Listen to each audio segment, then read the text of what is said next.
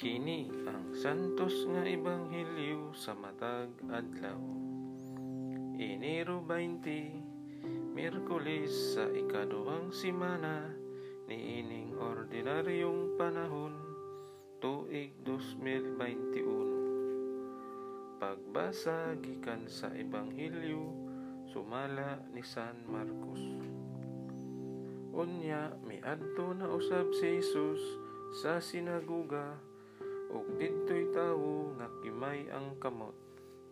May mga tawo usab didto nga naniid pag-ayo kung ayuhon ba ni Jesus ang maong tawo sa adlawng igpapahulay aron aduna sila'y ikasumbong batok kaniya.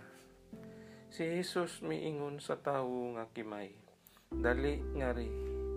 Unya iyang gipangutana ang mga tawo unsa bay gitugot sa atong balaod nga angay buhaton sa adlawng igpapahulay? Ang pagtabang ba o ang pagdaot? Ang pagluwas ba sa kinabuhi sa tawo o ang pagpatay? Apan wala sila mutubag.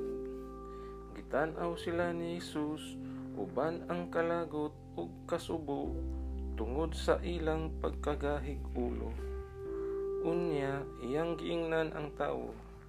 Itoy-od ang imong kamot. Ug gitoy-od sa tao ang iyang kamot ug naayo kini.